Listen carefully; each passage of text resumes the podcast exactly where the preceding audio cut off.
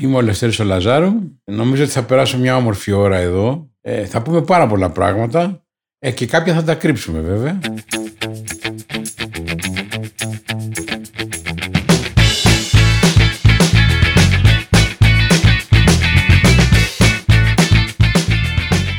Εβίτα, ξεκινά εσύ αυτή τη φορά. Θέλω να κάνουμε διαφοροποίηση, να, να κάνεις εσύ την εισαγωγή.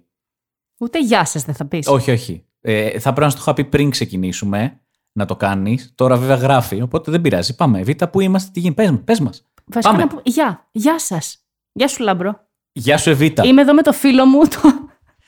Λοιπόν, να σου πω κάτι. Εγώ αποφάσισα ότι θα πρέπει να σου, ε, θα πρέπει να σου βρω ένα άλλο τίτλο και το φίλη το κρατάμε βέβαια. Είναι παύλα φίλη, αλλά θέλεις και ένα τίτλο. Ρε, παιδί μου. δηλαδή, έχουμε πει, ξέρω εγώ, αρχισυντάκτρια, διευθύντρια παραγωγής. Θέλω να σου βάλω ένα από αυτούς πολύ ψαρωτικούς. Τύπου content ε, supervising manager uh, of uh, uh, artistic affairs. Δεν έχεις ιδέα τι σημαίνει. Και όχι, έχω Ακριβώς πάρα αυτό πολύ μεγάλη ήθελα. ιδέα τι σημαίνει και δεν νιώθω ότι με αντιπροσωπεύει. Ωραία. Έχεις έχεις σκεφτεί κάτι για τον εαυτό σου; CEO. CEO. Πα- όποτε με ρωτάς, θα είναι η απάντηση που παίρνεις. CEO. Άντε CFO. Chief Operating- Άντε CFO. Άντε στη CFO στα financial, σοβαρά. Ε, είναι το CEO είναι αμέσως Chief επόμενο. Executive Officer.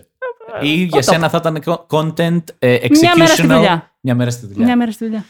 Είναι σημαντικό να ορίζεις αυτό που θέλεις μέσα σου, ειδικά στην Ελλάδα. Ναι. Άμα πεις είμαι CEO, είσαι CEO. Ακριβώς. Τέλος. Τελείωσε. Σε τι είπα CEO, τελείωσε. Ακριβώς. Λοιπόν, πού είμαστε; Τι κάνουμε, Βίτα, πες. Τι θες να μιλήσουμε για την καρσονιέρα; Όχι πάλι για την Κασονιέρα, να πούμε στον κόσμο τι κάνουμε. Μπορεί πού κάποιος είμαστε, να είμαστε; είπε. εδώ. Τώρα θα ακούσω πρώτη φορά αυτό το podcast. Όχι. Όχι.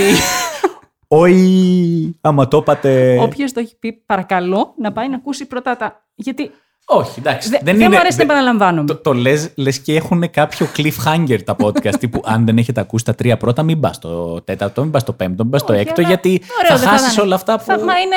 Εντάξει, είμαι άνθρωποι, είμαστε, έχουμε έναν ήρμο, μία σειρά. Ξαναντούκου μπακαλιάρο. Πω, πω, με, με παίζεις με τρελές, ε, με τρελές ατάκες. Ο Ή και ξαναντούκου μπακαλιάρο και μ' αρέσει που πες τον μπακαλιάρο γιατί σήμερα έχουμε Λευτέρη Λαζάρου. Άργησε λίγο, αλλά το πιάσες. Τι λέει; Θα έπρεπε να είναι ξαναντούκου πεσκανδρίτσα για να το πιάσω επί τόπου. Ε, δεν θα αλλάξω εγώ τώρα τη θυμοσοφία. Τι πια; Τι θυμό. Πω, πω, Θεέ μου, νιώθω ότι είναι εδώ πέρα κάποιος άνθρωπος που έχει γεννηθεί το 20. το, ότι έχει ζήσει 8 πολέμους και ήρθε να κάνει podcast λίγο πριν φύγει. Τώρα θα πρέπει να λες πρώτον το 1920, γιατί έχω μια κόρη που έχει γεννηθεί actually το 20 Το και είναι το 20. 2020. Αυτό είναι θλίψη από μόνο του. Επειδή δεν βλέπω να, πει, να λες στον κόσμο τι κάνουμε, να πούμε ότι κάνουμε ένα podcast που λέγεται «Παρακαλώ υποδεχτείτε» και προσπαθούμε να μιλάμε με ανθρώπους ε, που μας τιμάνε με την παρουσία τους και τους θαυμάζουμε και τους αγαπάμε και τους εκτιμάμε και να κάνουμε μια συζήτηση η οποία να είναι... Κάθε συζήτηση είναι διαφορετική βασικά. Δεν Ναι. ξέρω, δηλαδή δεν μπορώ να πω ότι όλες οι συζητήσεις θα είναι έτσι ή αλλιώς. Όχι. Αλλά- Εκ βαθέων όμως. Δεν δεν ξέρω, δεν έχω φορτώσει ηχητικό FM του αυτή τη στιγμή για να μπορέσω να το πατήσω. Κβαθέω. Σε καμία περίπτωση θα έλεγα το αντίθετο, όσο πιο επιφανειακές γίνεται, αλλά να είναι μια συζήτηση. Αυτό είναι το θέμα για μένα. Αυτό, αυτό είναι ο, ο, ίσως ο μοναδικός στόχος. Ε, είναι να, να είναι μια συζήτηση, να μην είναι μια συνέντευξη και να προσπαθούμε κάθε φορά να μην λένε και τα ίδια πράγματα που έχουμε ακούσει να λένε εκατό φορές. Γι' αυτό τους δίνουμε και το καμπανάκι άλλωστε Β. Σωστά. Ε, που τους λέμε, όποτε δεν θέλετε κάτι να συζητήσουμε, το έχει βαρεθεί να το συζητάτε, πατήστε αυτό Εννοείται. το καμπανάκι και κάνουμε skip. Skip όμως ξέρεις σε τι δεν μπορούμε να κάνουμε; Σε μία εφαρμογή. Πω. Στην αγάπη μας που Ω. μας υποστηρίζει, τη Walt. Δεν το είδα να μου έρχεται αυτό. Δεν το έδεσε. Όχι. Κάνω καταπληκτικές συνδέσεις. Δεν ήταν. Δεν, όχι. Δεν μου έρχε. Δεν μου, δεν μου έρχε. Δεν μου ήρθε. Ξέρεις τι σου έρχεται; Φαγητό με τη Walt. Όντως. Ναι, γιατί είναι εφαρμογή delivery. Οπότε σου έρχεται. Η Walt δραστηριοποιείται σε Αθήνα, Θεσσαλονίκη, Πάτρα και Λάρισα. Ε, και μπορείτε επίσης να ξεχάσετε και το σούπερ μάρκετ γιατί ήρθε το Walt Market.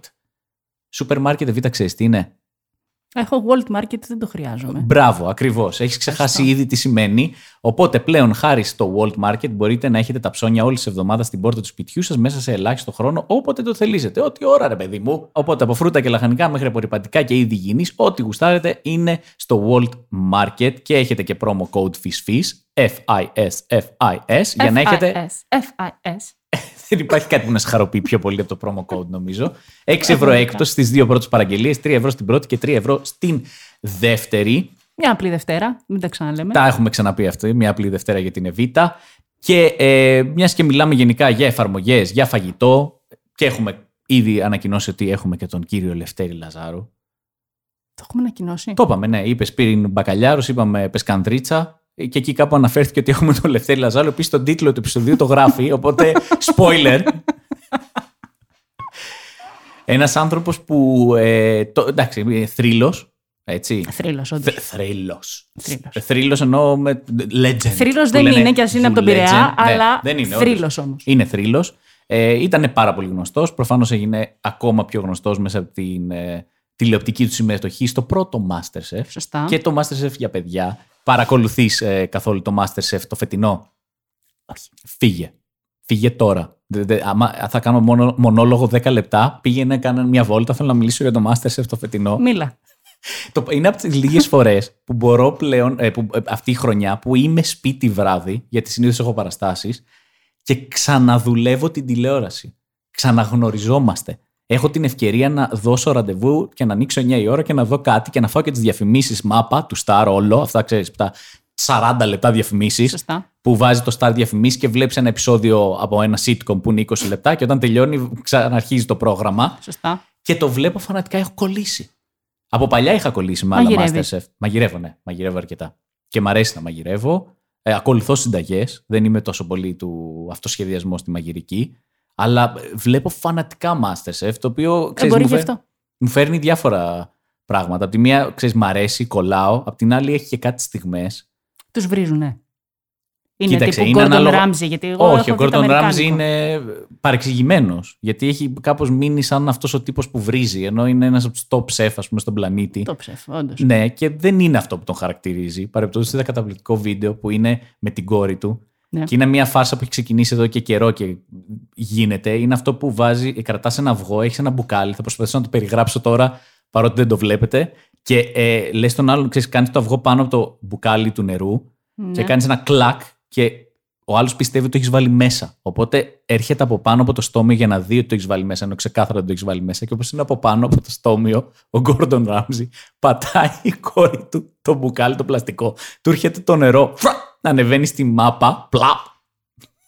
το νερό, κατάλαβες; Ναι, ναι, ναι, ναι. Και όπως είναι με το νερό, του σκάει το αυγό, παπ, στο κεφάλι. Αυτό το κάνει ο Gordon Ramsay σε κόσμο. Όχι, αυτό το κάνει η κόρη του Γκόρντον Ράμζι στον Γκόρντον Ράμζι. Είναι μια φάρσα που υπάρχει Ε, γενικά, πώς. αλλά εγώ η, το, η πρώτη φορά που την είδα ήταν που ήταν η κόρη του και το έκανε στον Γκόρντον Ράμζι. Είναι εξαιρετικό να βλέπεις αυτό το θρύλο, άλλον ένα θρύλο, να τσαλακώνεται τόσο πολύ. Και κλαπ! Επικό. Επικό. Επικός και ήχος. Επικός ο ήχος. Αυτό είναι αυγό που σπάει στο κεφάλι του Γκόρντον Ράμζι. Ε, το έκανα συγκεκριμένα για το κεφάλι του Γκόρντον Ράμζι. Ναι, το κατάλαβα μόνο. Άμα ήταν για άλλο κεφάλι, θα έκανα άλλο. ε, το ηχητικό καταλάβαμε εφέ. όλοι, ήταν σαφές. Μ' αρέσει λοιπόν το Masterchef. Τέλεια. Δεν αντέχω καθόλου αυτά τα βλέμματα της αγωνίας που, λένε, που, που μετράνε κάθε λέξη. Αυτός που θα αποχωρήσει. Και τώρα αλήθεια το πάω γρήγορα, δεν είναι έτσι. Κανονικά είναι αυτός που. Είναι, δηλαδή ο Αγγελόπουλος ήταν ε, action κανονικά. Ήταν τύπου γρήγορο σινεμά μπροστά στο Κοίτα, Masterchef. δεν βλέπω Masterchef, βλέπω όμως Survivor, OK. όπου εκεί έχουμε soundtrack. Α, όχι. Τι soundtrack είναι αυτό; Αυτό είναι soundtrack; Θέλω να, θέλω να αφήσω απλά αυτό, να κάνει soundtrack και β' για 40 λεπτά. Τίποτα άλλο. Τσίλοπα. Τι soundtrack είναι αυτό, πολεμικής ταινίας Είναι από την καταπληκτικό. Κίνα του, του 1930. Ναι, Ε, ναι. Τσίλοπα. Είναι καταπληκτικό. Θα μπορούσα να μιλάω για το Masterchef για ώρα. Ε, Ναι, θα αλλά το- μη. Δεν θα το κάνω. Μη, μη. Γιατί. Μη. Ε, δεν θα το κάνω, ναι. Γιατί Ναι. θέλω πιο πολύ να μιλήσω ε, με τον ε, κύριο Λαζάρου, ο οποίος ε, μας έκανε την τιμή να είναι εδώ. Ε, είναι ένας άνθρωπος ο οποίος ε, μ' αρέσει πάρα πολύ. Πραγματικά. Ε, δεν μα- είναι, είναι αυτό που βλέπεις κάποιον και λες, Όπα, μπαμ. μπαμ. Ναι. θα τον ήθελα κάτι. Θείο, ναι. πατέρα. Σίγουρα ηλικιακά θα τον Φιλό. ήθελα ή πατέρα ή παππού. Εντάξει, γιατί αυτό είναι. είναι. πε- Βασικά όχι. Πατέρα. Είναι στην ηλικία του πατέρα μου Εγώ ακριβώς. θείο, γενικά όλους τους Θείο, τους θα τον βάζω. λες μπαρμπά. Ναι, όπως Θείο. βλέπω τον Ρόμπερ Ντενίρο, λέω, Χριστέ, γιατί να μην τον Θείο. Να έχεις τον Ρόμπερ Ντενίρο θείο. Ξεκάθαρα. και τον Άντωνι Χόπκινς. Αλλά λέμε τώρα. τον Άντωνι Χόπκιν θείο και να μην. Να, να λένε θα έρθει ο Άντωνι σπίτι σήμερα και να λες θα πάω κάπου αλλού. Φοβάμαι. Τον Έλα, Άντωνι μωρέ. Χόπκιν Άντε, θείο. μωρέ. Όχι, ρε, είσαι με τα καλά σου. Άντε, ο creepy θείος. Ένα μωρέ. Ένα μωρέ. Τέλος Αλλά πάντων, ο, ο Λαζάρου. ο Λαζάρου ξεκάθαρα, θα- Έρχεται, ξεκάθαρα. έρχεται ο θείος σου σήμερα, ο Λευτεράκης. Πα- Ανυπομονώ. Πάμε να ξεκινήσουμε. Ήδη καθυστερήσαμε πάρα πολύ. Ε, είσαι έτοιμη; Εγώ είμαι πανέτοιμη. Φύγαμε.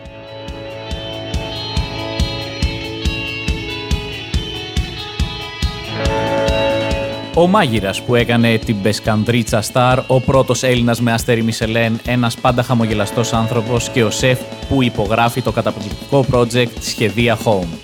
Παρακαλώ υποδεχτείτε τον κύριο Λευτέρη Λαζάρου.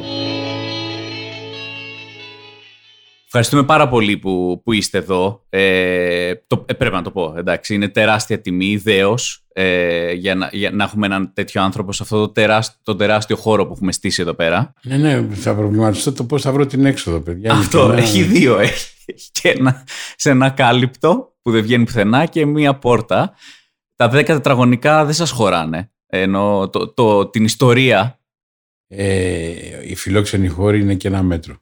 Ω, τέλειο. Λοιπόν, έχετε δίπλα ένα καμπανάκι, το οποίο το γνωρίζετε φυσικά, γιατί είναι και το Mm. επίσημο καμπανάκι για ξενοδοχεία και για εστιατόρια στην Αμερική, όταν ε, Έρχεται- ήταν, είναι έτοιμο το πιάτο και λένε order out και πατάνε το καμπανάκι. Όχι και στην Ελλάδα έχουν κουδουνάκια. στην Ελλάδα, Δεν, φυσικά. δεν είναι εφεύρεση, Κουδούνα. Αμε- δεν είναι εφεύρεση Αμερικανών. Είναι αρχαίο ελληνικό αυτό που βλέπετε. Το έχω. το κουδουνάκι αυτό. Βέβαια. Και όποτε, ε, όποτε μιλάμε για κάτι το οποίο το έχετε συζητήσει ήδη 100 φορές σε συνεντεύξεις και βαρεθήκατε πλέον ή όποτε βασικά δεν σας αρέσει αυτό που συζητάμε, πατάτε το καμπανάκι και φεύγουμε. Φεύγουμε ενώ στην επόμενη, δεν φεύγουμε τελείως, εντάξει. Μ' αρέσει αυτό. Ωραίο δεν είναι; Ναι, ναι, το υιοθετώ. Ε, να ξεκινήσω ε, με τι. Ε, ε, Το πρώτο πράγμα που, ε, που θέλω να, να πω είναι ότι ε, η γυναίκα μου είναι από την Πορτογαλία. Οπότε θέλω να μιλήσουμε λίγο γιατί έχω, ε, από εκεί εγώ έμαθα πάρα πολύ τα θαλασσινά. Δεν ξέρω αν έχει, έχει τύχει να πάτε. Στην Πορτογαλία, ναι, έχω πάει και στο Κασκάης, έχω πάει και στο Ρίλ, έχω πάει και Λισαβόνα, γιατί μαγείρεψα στη Χελέξπο του 98, αν θυμάμαι Στη- καλά. Αλήθεια. Ναι. Πανέμορφο μέρος, έτσι. Πάρα πολύ όμορφο μέρος. Ε, μ' αρέσει η Πορτογαλία, πραγματικά μ' αρέσει πάρα πολύ. Δεν μπορούσα να συνεννοηθώ εύκολα, παρότι εμένα η γυναίκα μου τον Πειραιά. ε, Ίδιο πράγμα. Λιμα- λιμάνι και οι δύο. ε, την είχα πάρει μαζί μου επειδή μιλάει Ισπανικά. Ωραία. Μήπως και συνεννοηθώ. Μήπως και βρε- βρεθεί αλλά λίγο, ναι. Δεν, ήταν αρνητικοί. Τίποτα. Οι τύποι ήταν στον κόσμο τους. Δεν καταλαβαίνανε. Θεωρώ ότι μοιάζουμε λίγο πολύ στην απατεωνιά. Στα καλά. Στα- ναι. ε, πέρασα όμως πάρα πολύ ωραία γιατί μαγείρεψα για 300 δημοσιογράφους αν θυμάμαι καλά με δυσκολίες αλλά μετά μου δόθηκε η ευκαιρία να μείνω δύο μέρες για να ξεκουραστώ και η τρομερή μου εμπειρία στην Πορτογαλία είναι ότι φύγαμε με το τρένο να φτάσουμε στο Κασκάης και από εκεί πήραμε το καράβι για να γυρίσουμε Στην Ελλάδα. στη- όχι στην Ελλάδα. στην Ελλάδα. Πότε ήταν το, το 98, Το δεν είχε 98, αεροπλάνα. Ναι, στη Χελέξη. Πήγαμε, πήραμε στο καράβι για να γυρίσουμε στη Λισαβόνα. Όταν μπήκα στο βαπόρι, σου λέω τώρα μια περίπτωση, έτσι τώρα και μου ήρθε. Ε, κάτι μου θύμιζε το βαπόρι αυτό. Κάτι, το κοίταγα και κάτι μου θύμιζε. Ε, ε, Σου λέω τη γυναίκα μου αυτό το βαπόρι μου φαίνεται γνωστό. Μου λέει σιγάρε πλειοκτήτη. Δεν σου φαίνεται γνωστό. και εδώ κάνω μια παρένθεση. Εμείς, σαν παιδιά του, του Πειραιά, ε, η προέκταση του Πειραιά μας ήταν ο Αργοσαρονικό. Τότε παίρναμε το βαπόρι για να πάμε στην Έγινα, στον Πόρο, στην Ήδρα, στις Πέτσες. Το λεγόμενο γαλατάδικο. Γιατί αυτό Σωστά, γιατί έκανες στάσεις 6-7 πολλές. ώρες να Ναι. φτάσει στις Πέτσες. και γι' αυτό το λέγαμε γαλατάδικο. Ένα από αυτά τα βαπόρια ήταν ο Πορτοκαλί ήλιος. Το πήρα, ναι. Το βρήκα στις γραμμές αυτές. Σοβαρά. Ελληνικών συμφερόντων η γραμμή, αλλά το είχαν στην Πορτογαλία. Τέλειο. Αυτό ήταν βαπόρι όταν εγώ ήμουν 16 χρονών. ε, και μπαίνοντας μέσα και της έλεγα κάτι μου θυμίζει, κάτι μου θυμίζει, άρχισε να με, να με προγκάει. Οπότε κάποια στιγμή είχε ένα κασέλι εκεί πέρα βάζοντας σωσίβια. Και πώς μου ήρθε αυτό το διαολικό, το πυριώτικο το δικό μου, ανοίγω την κασέλα και βγάζω ένα σωσίβιο πορτοκαλί ήλιος. Σου λέω για να μην λες ότι σου λέω άλλα Απίστευτο. πράγματα. Πουλήσαμε. Να και κάτι που ε, καταπληκτικό από τους Έλληνες. Καταφέραμε εμείς να πουλήσουμε σάπιο παλιό βαπόρι στους Στους Πορτογάλους. απατεώνες. Στους απαταιώνες. δηλαδή αυτό δεν ξέρω ποιος, ποιος, πότε υπογράφηκε αυτό το πράγμα. Ε, δεν ξέρω τι έγινε. Πάντως ήταν κάτι που μου είχε.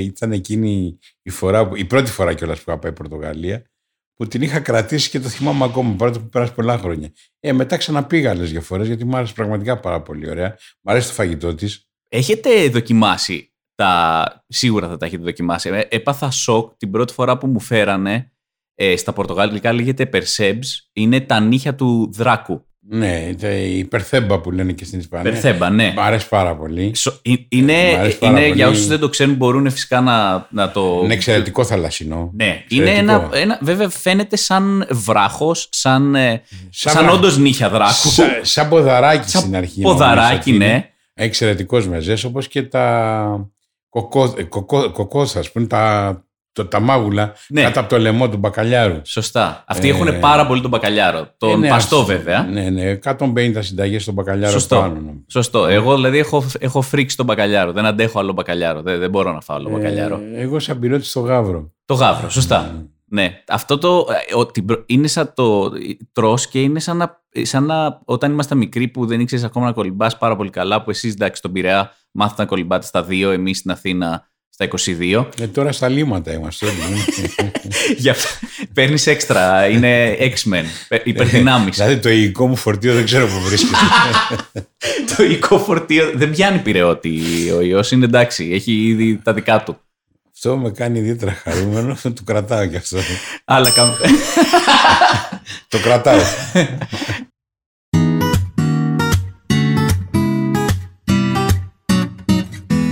Γενικά έχουν ωραία θαλασσινά. Βέβαια δεν μπορούν να πλησιάσουν τις ελληνικές θάλασσες γιατί είναι, το ζώο είναι νόστιμο από αυτό που βόσκει και από τη μεγάλη περιεκτικότητα που έχει η αλάτι η θάλασσά μας. Έχουν πολύ μεγάλη περιεκτικότητα σε αλάτι στις θάλασσές μας.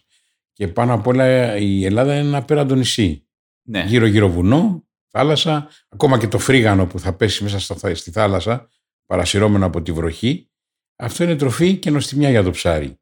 Τέλεια. ψάρι Θυ- τρώει Θύμισε τα μου να πάντα. ψάξουμε τι είναι το φρίγανο μετά. Βέβαια. Εντάξει. Φρίγανο, όχι, δεν μπορώ να σου το πω. Είναι, Ναι. είναι η ρίγαν, είναι το θυμάρι. Είναι... Α, που θα πέσει και θα από- καταλήξεις που στη θα το θάλασσα. παρασύρει η θάλασσα. Α, είναι ήδη δηλαδή Είναι. μαριναρισμένα τα ψάρια μας. Περίπου βάλ, Ε. πρέπει να το βάλεις και έτσι. Είναι αυτό που θα παρασύρει η βροχή και θα το ρίξει στη θάλασσα. Ε, ακόμα και το αστικό λίμα, ακόμα και μια πεπονόφλουδα που θα τη. Γιατί γνωρίζεις ότι στα νησιά πετάς τη σακούλα στο βουνό και κάποια στιγμή πάει ο Δήμαρχος και τα καίει αυτά. Ε, Ναι. Μέχρι να το κάψει, κάτι θα Κάτι τσουλήσει δεν στη θα έρθει. θάλασσα. Ναι. Ακόμα και η κονσέρβα που θα τσουλήσει, που είναι από ένα, μια κονσέρβα τόνου, Ναι. κάτι υπολείμματα έχει μέσα. Άρα τι, Στις τι μας τροφές. λέτε τώρα κύριε Ζάρου, να πετάμε σκουπίδια στη θάλασσα γιατί κάνουν καλό στα ψάρια μας; Όχι, δεν λέω κάτι τέτοιο προς Θεού. Για όνομα του Θεού. Μακάρι να ξεκινήσουμε να τα καίμε ή να βρούμε έναν τρόπο καύσης και να εκμεταλλευτούμε και την ενέργεια αυτή. Δυστυχώς έτσι γίνεται. Αλλά λέω ότι ακόμα και το αστικό λίμα Κάτι αφήνει. είναι τροφή για το ψάρι. Είναι σαρκοφάγο. Το ψάρι τρώει τα πάντα. Ακίνητος, άμα καθίσεις στους 20 πόντους στο νερό, σου τσιμπάνε τα πόδια. Αυτό. Τι Έχεις- ψάρια είναι έχεις αυτά. τα- λευκά πόδια; Τι έχω; Λευκά πόδια. Είμαι κατά βάση λευκός, τα πόδια μου ναι, είναι και αυτά στο ίδιο, στην ίδια Θα απόχρωση. τσιμπάνε παραπάνω. Έλεγα λοιπόν ότι δεν, τέτα- τα ψάρια τα δικά μας δεν τα έχουν οι Πορτογάλοι. γιατί είναι δεν τα έχει- Ατλαντικός, δεν είναι Μεσόγειος. Ακριβώς. Δεν, είναι, δεν είναι Ελλάδα. Δεν είναι, δεν- δεν- δεν είναι Ελλάδα. Εντάξει, το ψάρι δηλαδή ας πούμε στην ξέρω εγώ, Ιταλία ή... ούτε εκεί. Ούτε, εκεί, έτσι. ούτε εκεί. Τα μόνα ψάρια που μοιάζουν λίγο με τα δικά μας, γευστικά και οπτικά, είναι της, από τη μεριά της, ε, είναι η Αίγυπτος, αλλά από τη μεριά ε, της Μεσογείου. Ναι. Ε, λίγο της Νότιας Γαλλίας, αλλά συγκεκριμένα ψάρια, δηλαδή οι γλώσσες, τα χριστόψαρα. Ε, μου έκανε εντύπωση γιατί όταν είχα πάει στην Αυστραλία να μαγειρέψω στην Ολυμπιάδα του Σίδνεϊ, στο Σίδνεϊ, δεν ξέρω πώς είναι στη Μελβούρνη, τα ψάρια τους ήταν ανώστιμα, παρότι έχουν ωκεανούς, είναι μια... αλλά προφανώς έχουν πλούσιο βυθό. Ε, πάμε όμως πίσω λίγο στο Σίδνεϊ γιατί μου αρέσει πάρα πολύ αυτό το ότι ε, φύγατε από εδώ 2000... ε, Το 2000 στην Ολυμπιάδα. 2000, η Ολυμπιάδα του 2000 που, ε, και πάτε εκεί για να μαγειρέψετε ως ας πούμε α- αντιπρόσωπος της ελληνικής κουζίνας. Θα το εξηγήσω γρήγορα. Κάθε Ολυμπιάδα, σε, σε κάθε Ολυμπιάδα μαγειρεύουν οι τρεις επόμενες.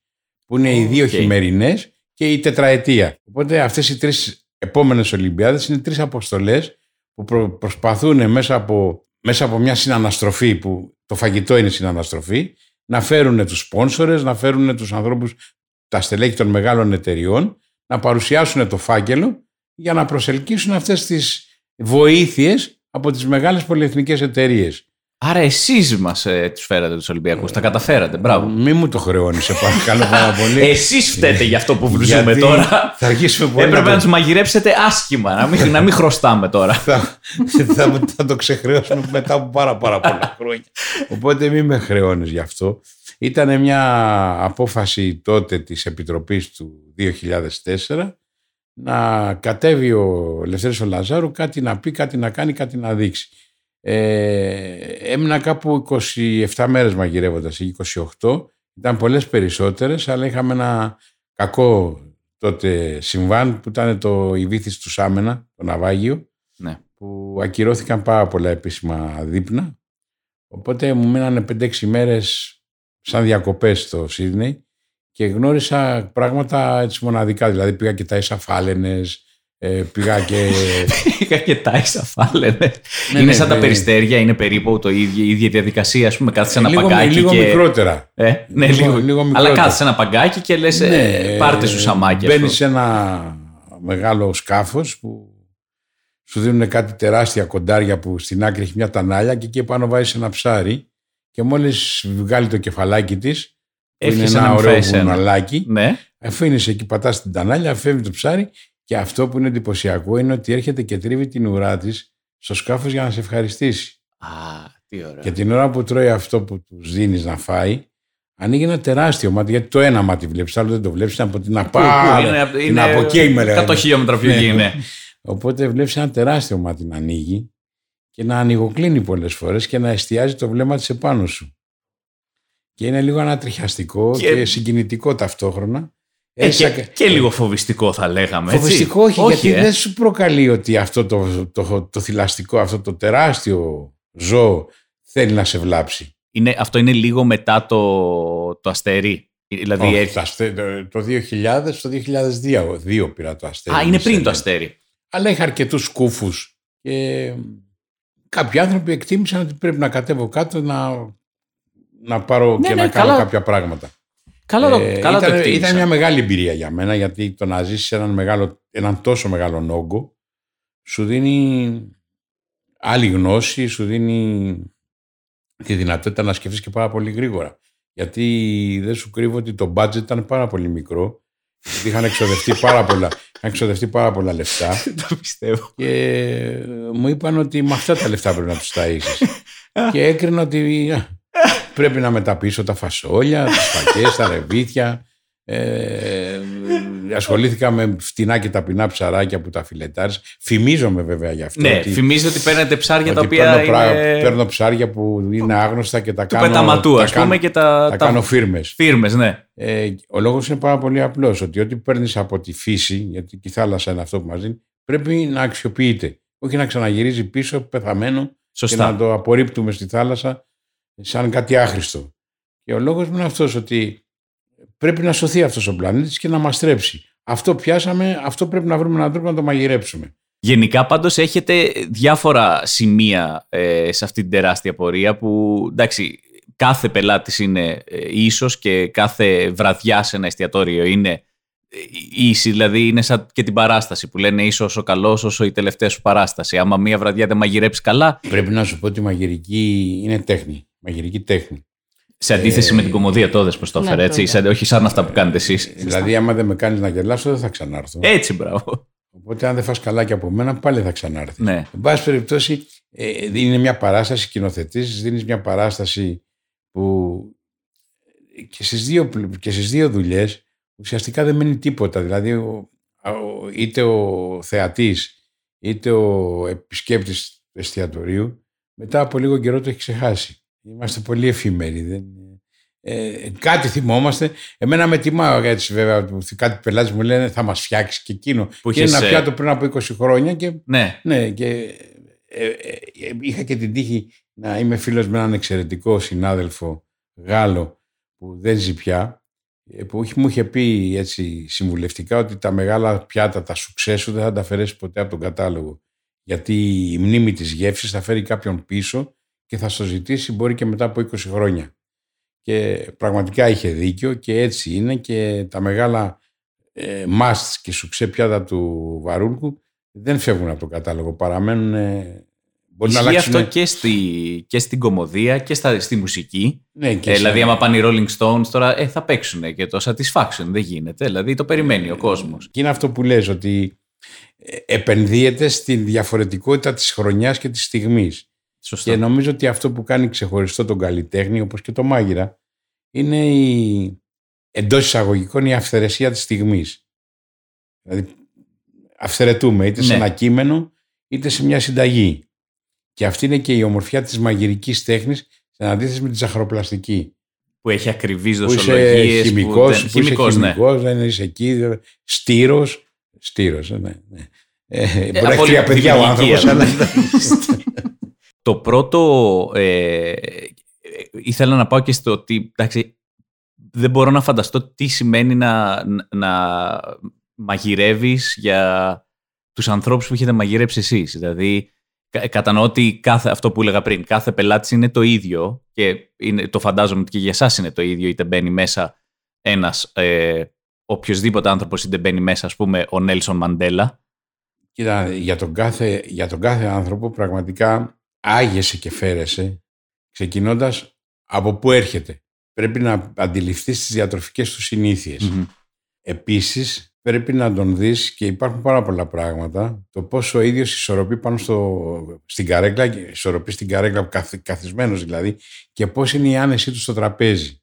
Για να δεις σε τι βαθμό δυσκολία θα τον πας. Αντιλαμβάνεσαι δηλαδή λίγο αν τον παρατηρήσεις και τον ψυχαναλύσεις ε, γιατί αυτό κάνω εγώ. Δεν ξέρω πόσοι άλλοι συνάδελφοί μου μπορούν και το κάνουν.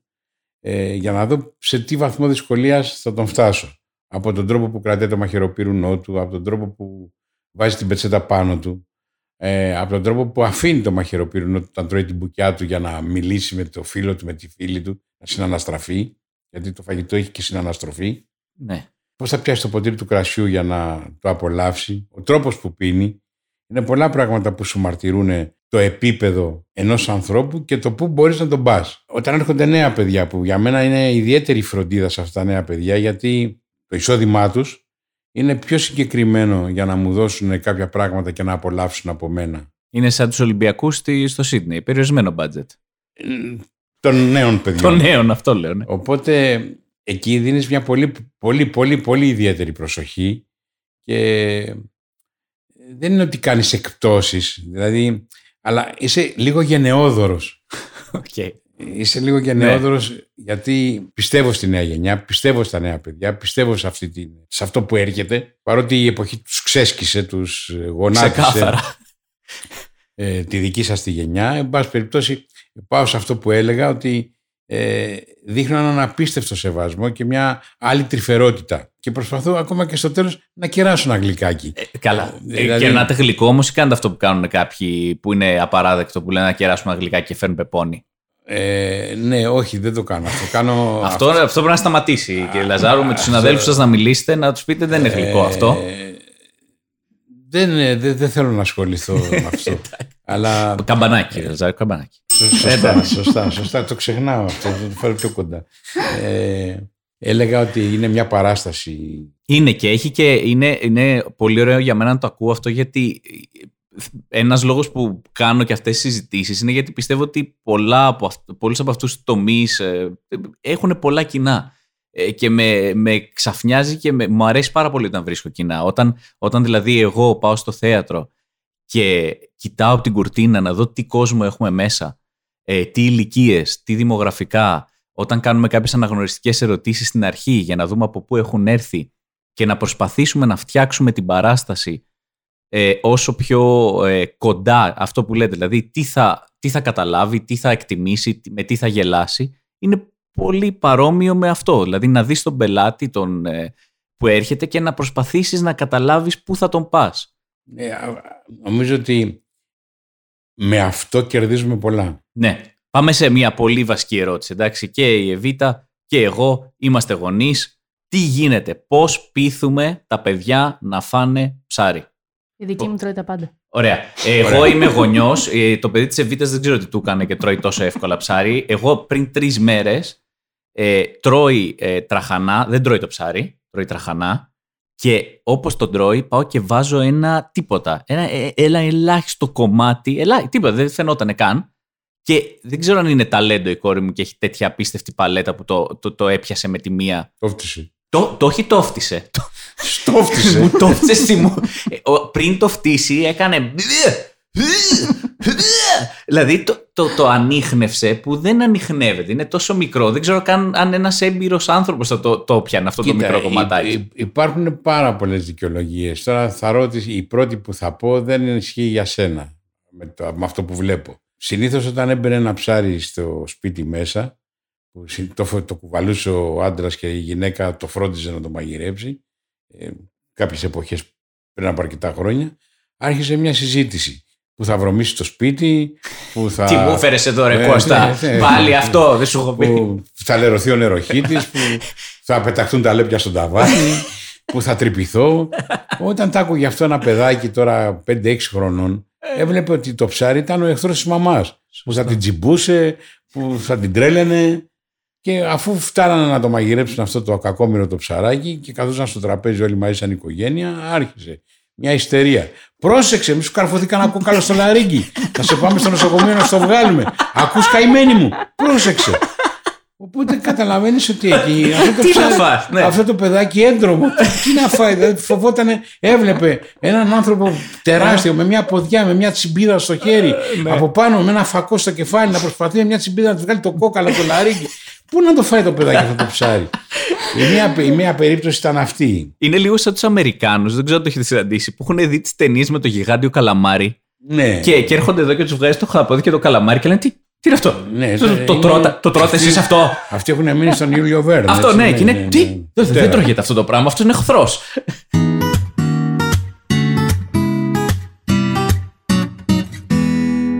Είναι καταπληκτικό γιατί ε, εντάξει, εγώ είμαι γενικά φαν του Masterchef. εύ- Έβλεπα. Ήταν, ήτανε το, από, από παλιά έβλεπα Αυστραλίας, έβλεπα. Ναι. ε, και- Γκολομπάρι. ναι, μπράβο. Ε, και πάντα είχα αυτό το θέμα ότι πόσο αυστηροί είναι οι κριτές και μετά έκανα παιδιά. Ε, και, και συνειδητοποίησα ότι δεν υπά... δηλαδή ο τρόπος με τον οποίο ε, ένα παιδί θα γυρίσει πίσω φαγητό, ο πιο αυστηρός κριτής μάγειρας δεν θα το κάνει. Το παιδί σε, ισο, σε ισοπεδώνει. Σε ισοπεδώνει. Έτσι, γι' αυτό και λέω ότι επειδή η γευστική παιδεία αρχίζει από τη μικρή ηλικία και το λέω πάντα ότι αν γίνω αποδεκτός από το παιδί έχω κερδίσει τους πάντες. Τέλος. Έχετε μαγειρέψει, λοιπόν, είπα πριν και για το Μαντέλα, έτσι. Ισχύει. Δηλαδή, ο Ναι, άνθρωπος ισχύει. έσπασε, έκανε απεργία πείνας, μετά ήρθε σε εσάς. Ε; Ε, δεν έκανε για απεργία πείρας για να φάει σε μένα. Νομίζω ότι έκανε ακριβώς για αυτό το λόγο. Το έχω τσεκάρει με τη Wikipedia. Ήταν το... όλη η κυρία με τον ε, συγκεκριμένο άνθρωπο, ο οποίος πραγματικά ήταν μια μεγάλη μορφή για μένα. Είχα ταξιδέψει στην Αργεντινή για να μαγειρέψω ελληνική κουζίνα και στην πρώτη μέρα που φτάσαμε είπαμε για να ξεμουδιάσουμε από αυτό το πολύ ωραίο ταξίδι να κάνουμε μια βόλτα στο, στο Buenos Aires. Είμαστε μια αποστολή από 10 άτομα, 12 και χωριστήκαμε σε δύο ομάδες. Ε, εγώ είπα ρε παιδιά πάμε σε αυτό το ξενοδοχείο, εκείνο το φοβερό ξενοδοχείο που είχες πεθάνει και η, Χρυ- η Χριστίνα Ιωνάση, να το δούμε, να δούμε πώς είναι, γιατί το Buenos Aires είναι χτισμένο από Ισπανούς, Γάλλους και Ιταλούς. Δηλαδή είναι μια πανέμορφη πόλη και ο- εγώ είπα ότι ο άνθρωπος πριν τελειώσει τα ταξίδια του πρέπει να δει τον Buenos Aires οπωσδήποτε. Και φτάσαμε σε αυτό το ξενοδοχείο και την ώρα που φτάναμε να μπούμε μέσα, να πάμε στο καφέ, να το δούμε και να πιούμε ένα καφέ, σκάνε εκεί 5-10 αυτοκίνητα και έρχεται ο Νέλσον Μαντέλα. Ήταν η πρώτη του επίσκεψη στο Buenos Aires. Και πέφτω στα 50 μέτρα απέναντί του. Τελείωσε εκεί. Γυρίζουμε, μαγείρεψα, φύγαμε, γυρίσαμε στην Ελλάδα και μετά από δύο μήνες έρχεται στο Βαρούλκο. Και ήταν μια συγκυρία. Όταν λέμε έρχεται, είναι αυτό που δεν το ξέρετε. Δηλαδή, που απλά μπαίνει. Ναι, δεν το ήξερα. Δεν το Απλά ήξερα. μπαίνει δεν το μέσα. ήξερα. Τον είχε φέρει η ελληνική αποστολή, Ω, ω. ήταν πρωθυπουργός ο κ. Σιμίτης τότε. Και είχαν έρθει οικογενειακά. Δεν είναι, τέσσερα άτομα ήταν. Δεν είναι, ή έξι, δεν θυμάμαι καλά. Αλλά αυτό δεν ήταν κάτι πάρα πάρα πάρα πολύ επίσημο. Στον κύριο Σιμίτη δεν αρέσανε και όλα αυτά. Ήταν πιο. Στα τραπέζια ήταν πιο χαμηλών τόνων. Ε, και βλέπω τον άλλο και τρελαίνομαι, βέβαια δεν είναι. Ε, ήταν και το αυτό που μετάνιωσα που δεν ζήτησα να βγάλω μια φωτογραφία μαζί του. Δεν είχαμε και τις ευκολίες του κινητού τότε. Αλλά ήταν για το μόνον άνθρωπο, γιατί έχουν περάσει πάρα πολύ έτσι. Ναι, έχει και περάσει- ξενιγέτες και επίσημοι και ηθοποιοί και καλλιτέχνες και τα λοιπά. Ε, δεν, δεν μου είναι αδιάφορο το να βγάλω μια φωτογραφία. Σέβομαι την προσωπική στιγμή του καθενός. Ναι, ναι, ναι. Ε, θα ήταν ωραίο να έχετε αυτό που έχουν στις ταβέρνες. Που Ναι. έχουν φωτογραφίες Ναι, στι βάλει, με βάζουν, όλους. βάζουν και ταμπέλιτσε Ε. στι καρέκλε. Εδώ κάθεις. κάθισε η Αλέκη Βουγιουκλάκη. το, το καλύτερο είναι το το κάνουν με Photoshop. Δεν ξέρω αν το έχετε συναντήσει ποτέ. Που μπαίνει σε κάτι ταβέρνες και είναι ξεκάθαρο ότι δεν έχει πατήσει εκεί το πόδι του, ξέρω εγώ, Ομπάμα. Α. ε, σε κάποια ταβέρνα στο Αγρίνιο, ας πούμε. Ο άλλος όμως έχει κάνει το Photoshop του και έχει βάλει το- τον εαυτό του με τον Ομπάμα στον τοίχο. Το οποίο εγώ το θαυμάζω. Γιατί είναι αστείο. Δηλαδή, εντάξει, καταλαβαίνεις επί τόπου ότι το έχει κάνει για πλάκα και είναι ωραίο. Ε, δεν ξέρω εγώ πόσο πλάκα έχει, αλλά Εντάξει, ωραίο είναι. Να πας τώρα σε σουβλάκια στο Αγρίνιο και να έχει φωτογραφία του Ομπάμα.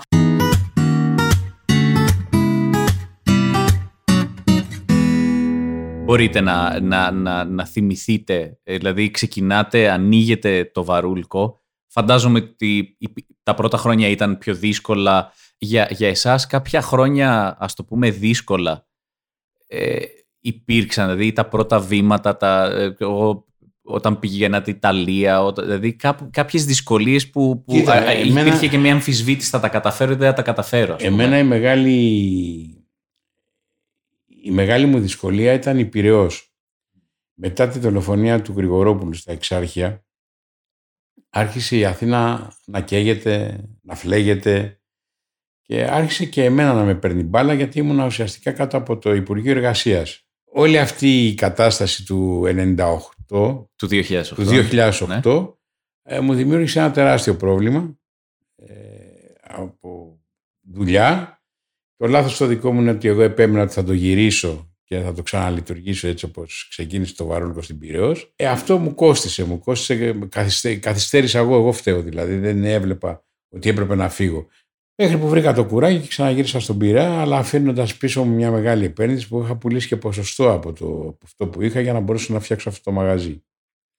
Οπότε. Εκεί ήταν λοιπόν η δυσκολία. Εκεί ας ήταν η πούμε, μεγάλη το δυσκολία, άγχος, όχι το- όταν ξεκίνησα. Όχι Όταν όταν ξεκίνησα, ήμουν εγώ στην κουζίνα, ήμουν ο Eifer Manager, Ναι. τα έκανα όλα, αλλά η μεγάλη μου δυσκολία ήταν τότε, το 2008. Ε, βέβαια, ευτυχώς κατάφερα μέσα στα, από το 4 που ξαναγύρισα στον Πειραιά, κατάφερα να το ξαναγυρίσω αυτό. Ξεκίνησα με 30 εργαζόμενους από την Πειραιώς και τους έχω φτάσει 80 περίπου, 76 και το καλοκαίρι γινόμαστε 90. Τεράστια ομάδα πάντως. Δηλαδή, ε, ενώ είναι προφανώς ένα πολύ ομαδικό πράγμα η κουζίνα ε, και είναι αλήθεια ότι μέσα είναι και κάπως, όχι στρατιωτικό, αλλά ε, καταλαβαίνετε τι εννοώ, ότι έχει μια πολύ ε, μεγάλη υπάρχει- πειθαρχία, μεγάλη... Δηλαδή είχα Ε, ακούσει κάποτε ότι αυτό που λένε οι ναι σεφ, ναι σεφ είναι για να κατανοήσει ότι πήρε την πληροφορία ο άλλος, δηλαδή δεν είναι τυχαία τα... Έτσι γίνεται, Ναι. γιατί επειδή οι κουζίνες έχουν και πάρα πολύ θόρυβο. ναι, Δουλεύουν πάρα πολλά μηχανήματα. Οπότε η, φ- το ύψος, το, ο ήχος της φωνής πρέπει να είναι ξεκάθαρος. Το, μάλλον ο τόνος της φωνής πρέπει να είναι ξεκάθαρος για να ακουστεί στα 30-40 μέτρα που είναι ο άλλος μακριά από σένα. Και αυτό το ναι, σεφ, Ναι. Είναι το over, σαν πήρε, το- ναι, πήρε το μήνυμα, πήρε το το, έχει μήνυμα. ακούσει. Μέχρι να ξεκινήσει η δουλειά υπάρχει, έτσι παίζει λίγο μουσική, παίζουμε λίγο μουσική. Mise en ακούμε- place, ε. Ναι, η προετοιμασία Εβίτα, είναι αυτή. ε. ναι, ναι. Καταπληκτικό. Ε, ευχαριστώ, Φροντικό. ευχαριστώ. Περνά στον πολύ. επόμενο γύρο, μην αφήσει τον όνειρό σου να χαθεί. Υπάρχει λίγο έτσι ε, ένα κλίμα Ναι, πιο χαράς, ήρεμο, ήρεμο, πιο... Ναι. ακούμε λίγο μουσική. Είναι πιο χαλαρό, δηλαδή λέμε τι έγινε χτες το βράδυ, πήγατε πουθενά, σχολώντας. Είναι λίγο πιο χαλαρό. Όταν ξεκινάει η δουλειά όμως υπάρχει μια πειθαρχία, υπάρχει μια ιεραρχία. Δηλαδή, Υπάρχει μπροστά ένας ο, Αϊφέρ. στρατηγ, ο στρατηγός ο οποίος πραγματικά πρέπει να διοικήσει γιατί δεν είναι μόνο να μας να μαγειρεύεις. Πρέπει να ξέρεις και να γνωρίζεις πώς θα διοικήσεις μια μπριγκάδα για να είναι πιο αποτελεσματική και να λειτουργήσουν όλα άψογα. Αυτό είναι τελείως διαφορετικό ε, ε, skill, χα- ε, ας το πούμε. Ναι. Είναι και το, το να μάθεις πώς θα πάρεις μια ομάδα, να την κάνεις ομάδα, πώς θα την κάνεις να βγάλει ο καθένας το καλύτερο. Ε, Δηλαδή αυτή, είναι είναι και- άλλο... αυτή είναι η μεγάλη δυσκολία. Μεγα- Ναι, Θέλει διοικητικές ικανότητες, τις οποίες και λίγο πολύ μπορεί να τις σπουδάσεις και να τις αποκτήσεις, αλλά πάνω απ' όλα είναι η διαχείριση του μυαλού σου και πώς εσύ μπορείς να πάρεις από τον κάθε εργαζόμενο που είναι δίπλα σου να πάρεις το καλύτερο και το περισσότερο. Χωρίς αυτό να δείξεις και να τον πιέσεις, να στο δώσει, να στο, να στο χαρίσει Ναι. απλόχερα ε, και να τον κάνεις υπεύθυνο. Δηλαδή, εγώ πάντα λέω έναν, σε έναν άνθρωπο ή στι γονείς που μου φέρνουν τα παιδιά ότι μάγειρα θα τον κάνω. Ε, είτε με τον έναν τρόπο, Ναι. είτε με τον άλλον. Μαθαίνετε. Θα βρεθεί ο τρόπος να. Θα βρεθεί κάποιος τρόπος να μάθει να μαγειρεύει. Καλόν άνθρωπο δεν μπορώ να τον κάνω. Σωστό. Αυτό, αν δεν τον έχετε φτιάξει από το σπίτι σας Δεν εσείς, μπορώ εγώ. δεν μπορώ να το κάνω εγώ.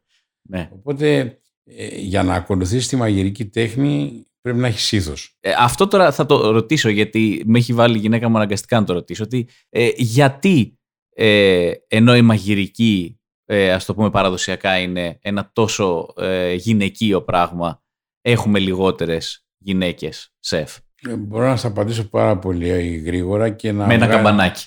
Και να, και να...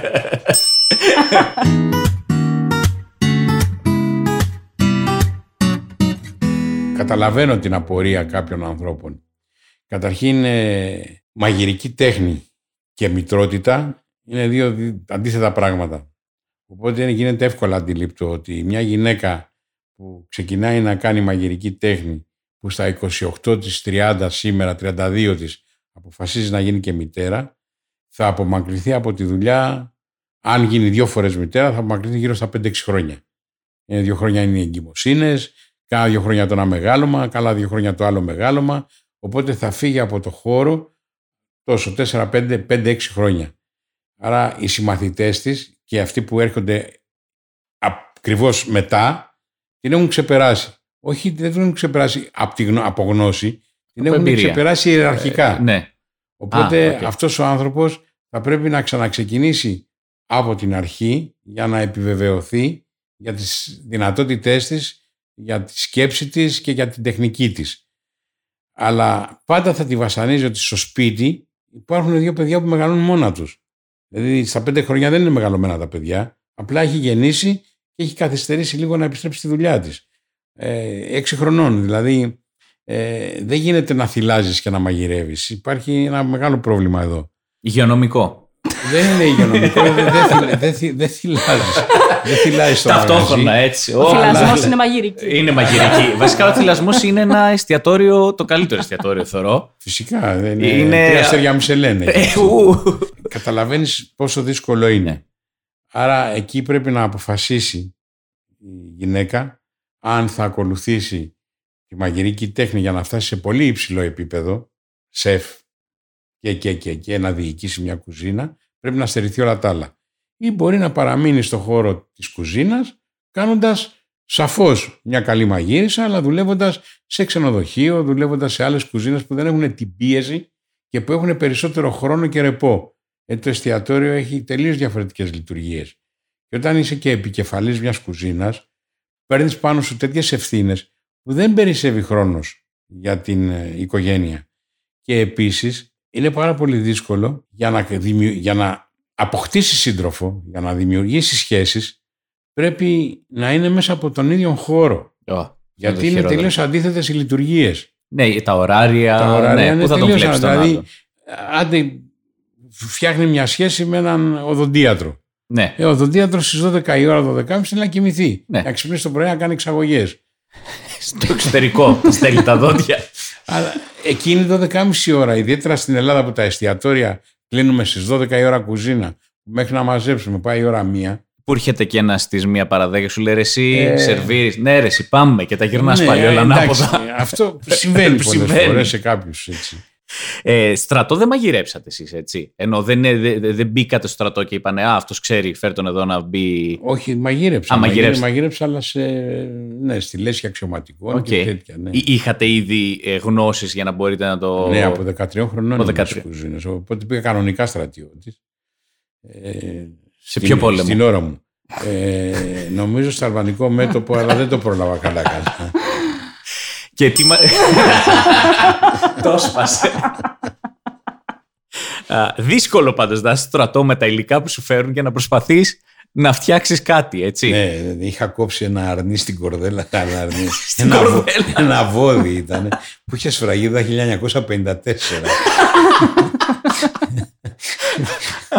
το είχαν ξεχάσει κάτι. Όχι, ήταν αυτά που λένε τώρα τα που οριμάζει το κρέας που τα αφήνουν. Αργής ένα- ορίμανσης. Αργής ορίμανσης. το, ήταν- το ξέραν από τότε Αυτό αυτοί. δεν ήταν αργής ορίμανσης. ήταν μακροχρόνιας ορίμανσης.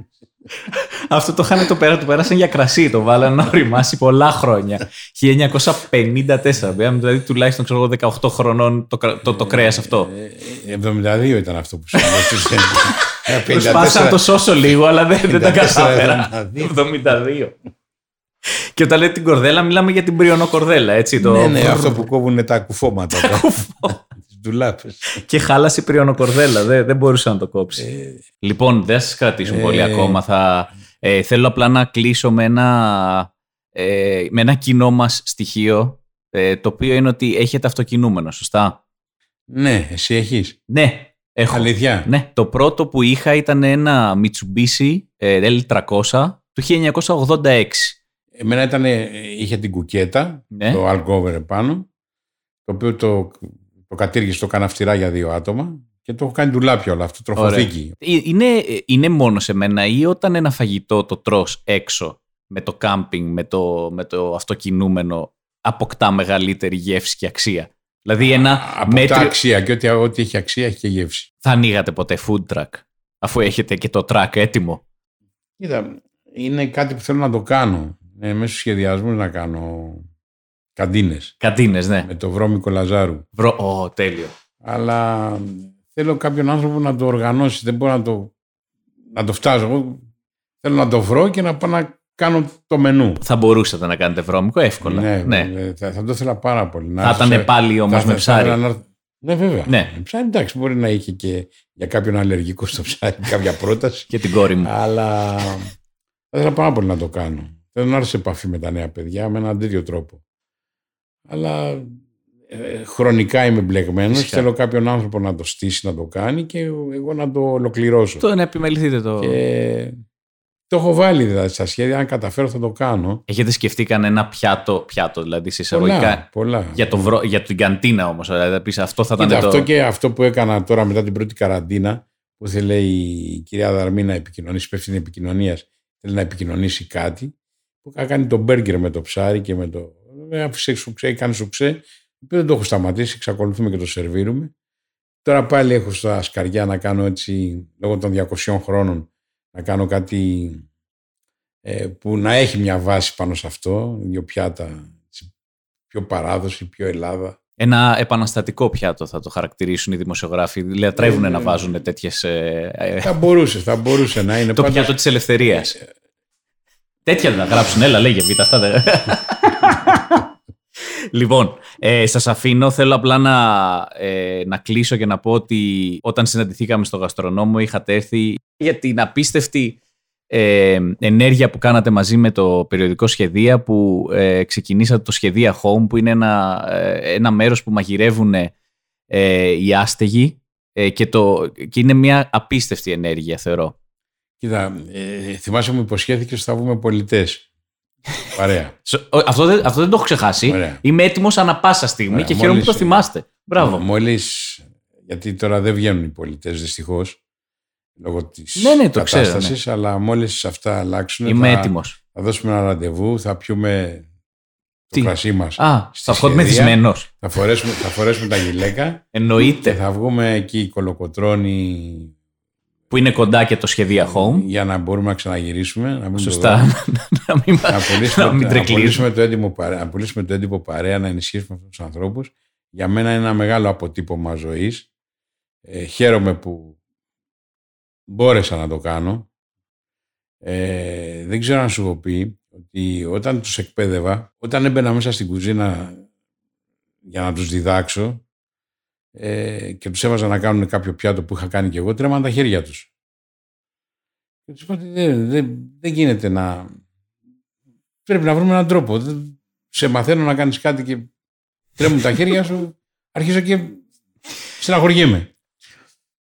Ναι, αλλά δεν μπορούμε, ξέρεις, είναι ο φόβος, είναι ο όγκος ο Το δικός σου. άγχος, ναι. Κοίτα, κοιταζόμουν εγώ να δω τον Τι όγκο. είπατε, δεν- ρε. Ε, και ψαχνόμουν. Οπότε κάποια στιγμή περνώντας από αυτή τη γειτονιά εκεί πέρα, πήρα μια μάσκα, μια μουτσούνα. Και τη φόρεσα και μπήκα στην κουζίνα. Σταματήσαν να τρέμουν τα χέρια τους. Σοβαρά. Ναι, Τέλειο.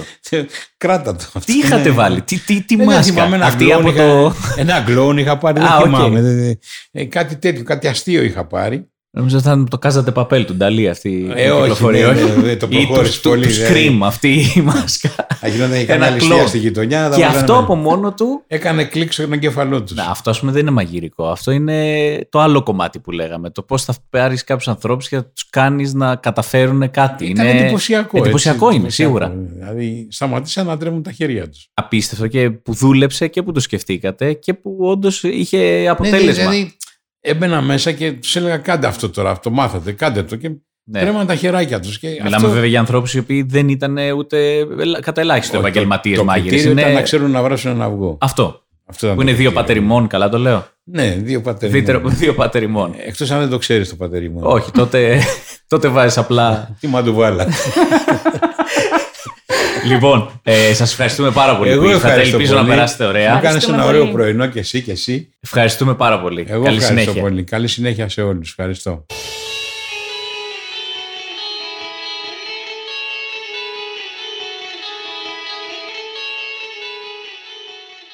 Τι γλυκός άνθρωπος είναι Τέλειο. αυτός, πες μου. Τέλειο, τέλειο. Και μπορώ να τον ακούσω να μιλάει. Είναι από τους λίγους ανθρώπους που μπορεί να μιλάει για ψάρια Ναι. Και να ακούω, να παρακολουθώ. Δηλαδή, σε κάποιο σημείο, νομίζω, έχω σε ένα μονολογάκι 25 λεπτά για ψάρια και τις διαφορές ανάμεσα στον Ατλαντικό και τη Μεσόγειο. Και εσύ εκεί με την Πορτογαλία, ενώ έχουμε την Ελλαδάρα. Ήθελα να σου το πω. Ξέρεις τι, είναι ένας άνθρωπος που δουλεύει πολύ τα θαλασσινά και είναι ένας από τους λίγους ανθρώπους που ξέρει ε, αυτό το θαλασσινό, τα νύχια του δράκου τέλος πάντων, το οποίο, ε, για το οποίο μιλούσα και είναι ένας από τους λίγους ανθρώπους που μπορεί να το εκτιμήσει αυτό το πράγμα. Γιατί άμα στο φέρω εσένα τώρα εδώ πέρα, παίζει να αρχίσεις να τρέχεις. Να μην μιλάμε άλλο γι' αυτό, όχι να μου το φέρεις. Να μην Ας- μιλάμε άλλο. Αυτό που κρατάω είναι ότι μπορώ να τον ακούσω να μιλάει για ψάρια Ναι. τύπου. ε, αυτό, δύο ώρες. Πώς είναι ο Μόργαν Φρήμαν που μπορείς να ακούσει τη φωνή του και να σου διαβάζει τι να σου πω οδηγίες χρήσης για πιστολάκι. Σωστά. Ε, και να λες, τι πανέμορφο πράγμα είναι αυτό. ε, μπορώ εγώ να ακούω τον θείο ε, Λευτέρη Λαζάρου να Σωστά. μιλάει για ψάρια και να είμαι πεσκανδρίτσες. εκεί, για πεσκανδρίτσα, για ό,τι άλλο Ό,τι να- ψάρι ε, μίλησε. Να σου πω κάτι. Έχετε- Χρόνια τώρα το έχω μέσα μου, δεν με καταλαβαίνει κανείς. Δώσ' το. Ο ρατσισμός που Ναι. υφίστανται τα ψάρια. Εντάξει, μόνο Οκ. εγώ το νιώθω. Τι εννοείς; Τι, τι εννοώ; Μην φορτώνεις έτσι. Ένα τι εννοείς, είπα. Όχι, τώρα είμαι δικηγόρος στην ψαριά. Δώσ' το. Δηλαδή, πας εσύ, Ναι. τώρα, βλέπεις, ανοίγεις Survivor, ντοκιμαντέρ, ό,τι θες. Ναι, ναι. Έχεις δει πουθενά να παίρνουν το προβατάκι αγκαλίτσα, να το σκοτώνουν, να το τεμαχίζουν, να, να αιμορραγεί και να σπαρταράει Ναι. πριν το σκοτώσεις; Και μετά να το εκθέτεις και σε κοινή θέα. Ισχύει. Και μετά να το τρως. ναι αυτό Που το ισχύει. βγάζουν έξω ζωντανό, σπαρταράει. Τα χταπόδια τα καημένα, τα βγάζουν έξω, τα βαράνε. Τα χτυπάνε κάτω στις πέτρες. Το χταπόδι δεν την παλεύει. Δεν την παλεύει το χταπόδι, πραγματικά. Πες μου, για ποιο λόγο; Ε, δεν Μίλα ξέρω. μου. Και επίσης είναι και πάνω στο ρατσισμό που λες είναι και αυτό το τι είσαι, είμαι χορτοφάγος. Ψάρια τρως, εννοείται. Ε, κάτσε. Τρώνε περίμενε. χορτοφάγι ψάρια. Υπάρχουν κάποιοι που τρώνε, υπάρχουν και άλλοι που δεν τρώνε. Οι vegan προφανώς δεν τρώνε Γενικά είμαι τίποτα. πολύ μπερδεμένη με το, με το θέμα αυτό. Δε- Δηλαδή, ε, Είναι οι, οι, οι, κα- αυτοί που τρώνε ψάρια. Ναι. Εντάξει, προφανώς δεν είναι 100% χορτοφάγοι, αλλά έχουν αυτή τη θεωρία ότι το ψάρι δεν έχει αίμα. Τι δεν έχει αίμα. ρε; τι εννοείς δεν έχει Τι αίμα; δεν έχει αίμα, ρε; Τι είναι αυτό το κόκκινο που βγαίνει; Τι είναι αυτό; δεν είναι. Είναι αυτό χρώμα Σάλιο. είναι. Εγώ νομίζω ότι αυτό το λένε για τα θαλασσινά. Όχι, είναι και για τα. Λες και, για τα δεν είναι ψάρια. αίμα αυτό που βγάζουν το μοβ. Επίσης, αυτό που κάνουν που, που είναι οι εκπο- οι εκπομπές αυτές που ψαρεύουν και πιάνουν τα ψάρια, τα βγάζουν, τα δείχνουν, τα μιλάνε για αυτά 20 λεπτά και μετά τα πετάνε μέσα στη θάλασσα πάλι. Νεκρά. Ε, όχι νεκρά, υποτίθεται τα πετάνε ζωντανά. Τύπου αυτό εντάξει, τώρα δεν, δεν θα το κρατήσουμε εδώ πέρα. και Όχι, απλά φαντάσου θα το το κρατάμε ψάρι. εδώ να πνίγεται για 20 λεπτά μιλώντας. Και μετά μέσα. Πω, πω, το ψάρι αυτό τι, το, το καταλαβαίνεις τι περνάει εκείνη την ώρα που είναι παιδιά, τι γίνεται; Σου τι κάνετε. Και μετά το ξαναπετάνε μέσα. Δεν νομίζω ότι μπορεί να μιλήσει, λάμπρο μου. Δεν έχει, δεν έχει, δεν έχει νεράκι. Ναι, απλά σκέφτομαι μετά αν τι, τι ώρες ψυχολόγου θέλει το ψάρι για να ντυλάρει το γεγονός ότι για 10 λεπτά ήταν εκτός από το νερό, έξω από το νερό. Δηλαδή φαντάσου το. Γυρνάει πίσω και έχει τραυματική εμπειρία για μια ζωή. Εντάξει, βέβαια παίζει να έχει χειρότερες εμπειρίες μες στο βυθό. Η αλήθεια είναι ότι παίζει να έχει. Τα τρία λεπτά που ζουν. Τα τρία λεπτά που ζουν, ναι. Μία λέξη λοιπόν για ε, αυτό που, ε, αυτή τη συζήτηση που κάναμε με τον ε, κύριο Λαζάρου. Όχι, νομίζω το, το προλάβαμε. Αυτό το θείος. Αυτό Θείος, βγαίνει, αυτό τελείωσε. είναι. Δεν είναι Θείος. εμένα αυτό. Είναι ο θείος που θα ήθελε Είναι. να έχεις. Ο θείος μου το Είναι ο μουστάκι. πατέρας, ο παππούς. Να πούμε επίσης ότι ε, για άλλη μια φορά ευχαριστούμε την Walt, η οποία υποστηρίζει αυτό το podcast ε, ε, και, και μας βοηθάει να μπορούμε να κάνουμε αυτό το podcast. Ευχαριστούμε, Walt. Ναι, ξέρεις τι, θα τους το στείλω και στο chat. Ω, είδες πώ το έφερα; Ε, επικό. Γιατί η Walt έχει chat. Άμα κάποιες φορές υπάρχει κάποιο πρόβλημα, Σωστά. αν ξεχάσετε κάτι στην παραγγελία σας, αν ε, έρθει παραγγελία και κάτι λυπεί, αν ε, ε, οτιδήποτε γενικά θέλετε, ανοίγετε την εφαρμογή και μπαίνετε στο chat ε, που υπάρχει στην εφαρμογή. Είναι live chat και ε, επειδή εγώ το έχω χρησιμοποιήσει, όντως απαντάνε συνταρακτικά γρήγορα. Σε επίπεδο που ούτε φίλος δεν απαντάει τόσο γρήγορα. Εννοείται. Δε- Εσύ, δεν σα- εσύ που είσαι από τους πιο γρήγορους αργείς χαρακτηριστικά. Ναι, δεν σχέση σε αφήνει με- ποτέ στο διαβάστηκε η Walt. Ποτέ. Να το πούμε αυτό. Ποτέ. Μπαίνουν κατευθείαν. Μα ποτέ. Ποτέ. Πρέπει να ευχαριστούμε ένα τον άλλον για 10 λεπτά. Έλα, θα πω την τελευταία λέξη, ρε. Σε ευχαριστώ πάρα πολύ. Όχι, που εμείς μου σας στείλες μήνυμα. ευχαριστούμε. Όχι, εμείς σας ευχαριστούμε και βαθμολογήστε μας κιόλας αν γίνεται. Ε, όχι, είναι, ναι, σας ευχαριστούμε. Όχι, ναι, Όχι. σας ευχαριστούμε πάρα πολύ. είναι σε ελάχιστο χρόνο ε, οι άνθρωποι εκεί και απαντάνε. Είναι διαθέσιμο μέχρι αργά το βραδι Ε, και είναι και πολύ φιλικοί άνθρωποι. Όπως και ο Λευτέρης Λαζάρου, θα ήθελα να ράξω με τους ε, υπαλλήλους που διαχειρίζονται το chat της Walt, να τα πούμε Why και not? εκτός chat. Ε, και μπορούμε να πούμε ότι άμα θέλετε να βιώσετε την εμπειρία της Walt, ε, σας δίνουμε και ένα promo code, το οποίο είναι Evita, Φυσφύς. FIS, FIS. 6 ευρώ έκπτωση για τις δύο πρώτες παραγγελίες, 3 ευρώ για την πρώτη και 3 ευρώ για τη δεύτερη, βάζοντας απλά το promo code. Το podcast αυτό είναι διαθέσιμο και στο Apple Podcast, στο YouTube, στο Spotify, στο Google Podcast και σε άλλα. Μπορείτε να το μοιραστείτε και με τους φίλους σας έτσι να το ακούσει και κανένας Αν άνθρωπος. έχετε φίλους. Ναι, και αν δεν έχετε, μοιραστείτε το με τους συναδέλφους σας. Αν έχετε. Αν είστε από αυτούς που λένε οι συνάδελφοι είναι και φίλοι, μην το μοιραστείτε καθόλου. Όχι, μοιραστείτε το βασικά. Μοιραστείτε. Λοιπόν, ευχαριστούμε πάρα πολύ που μας ακούσατε. Εβίτα, σε ευχαριστώ πάρα πολύ που Και εγώ ήσουν σας για άλλη μια φορά ευχαριστώ, στην παρέα Λάμπρο μου. μου. Ευχαριστούμε και τον κύριο Λαζάρου άλλη μια Πάνω φορά. απ' όλα, εννοείται. Γεια σας. Γεια σας.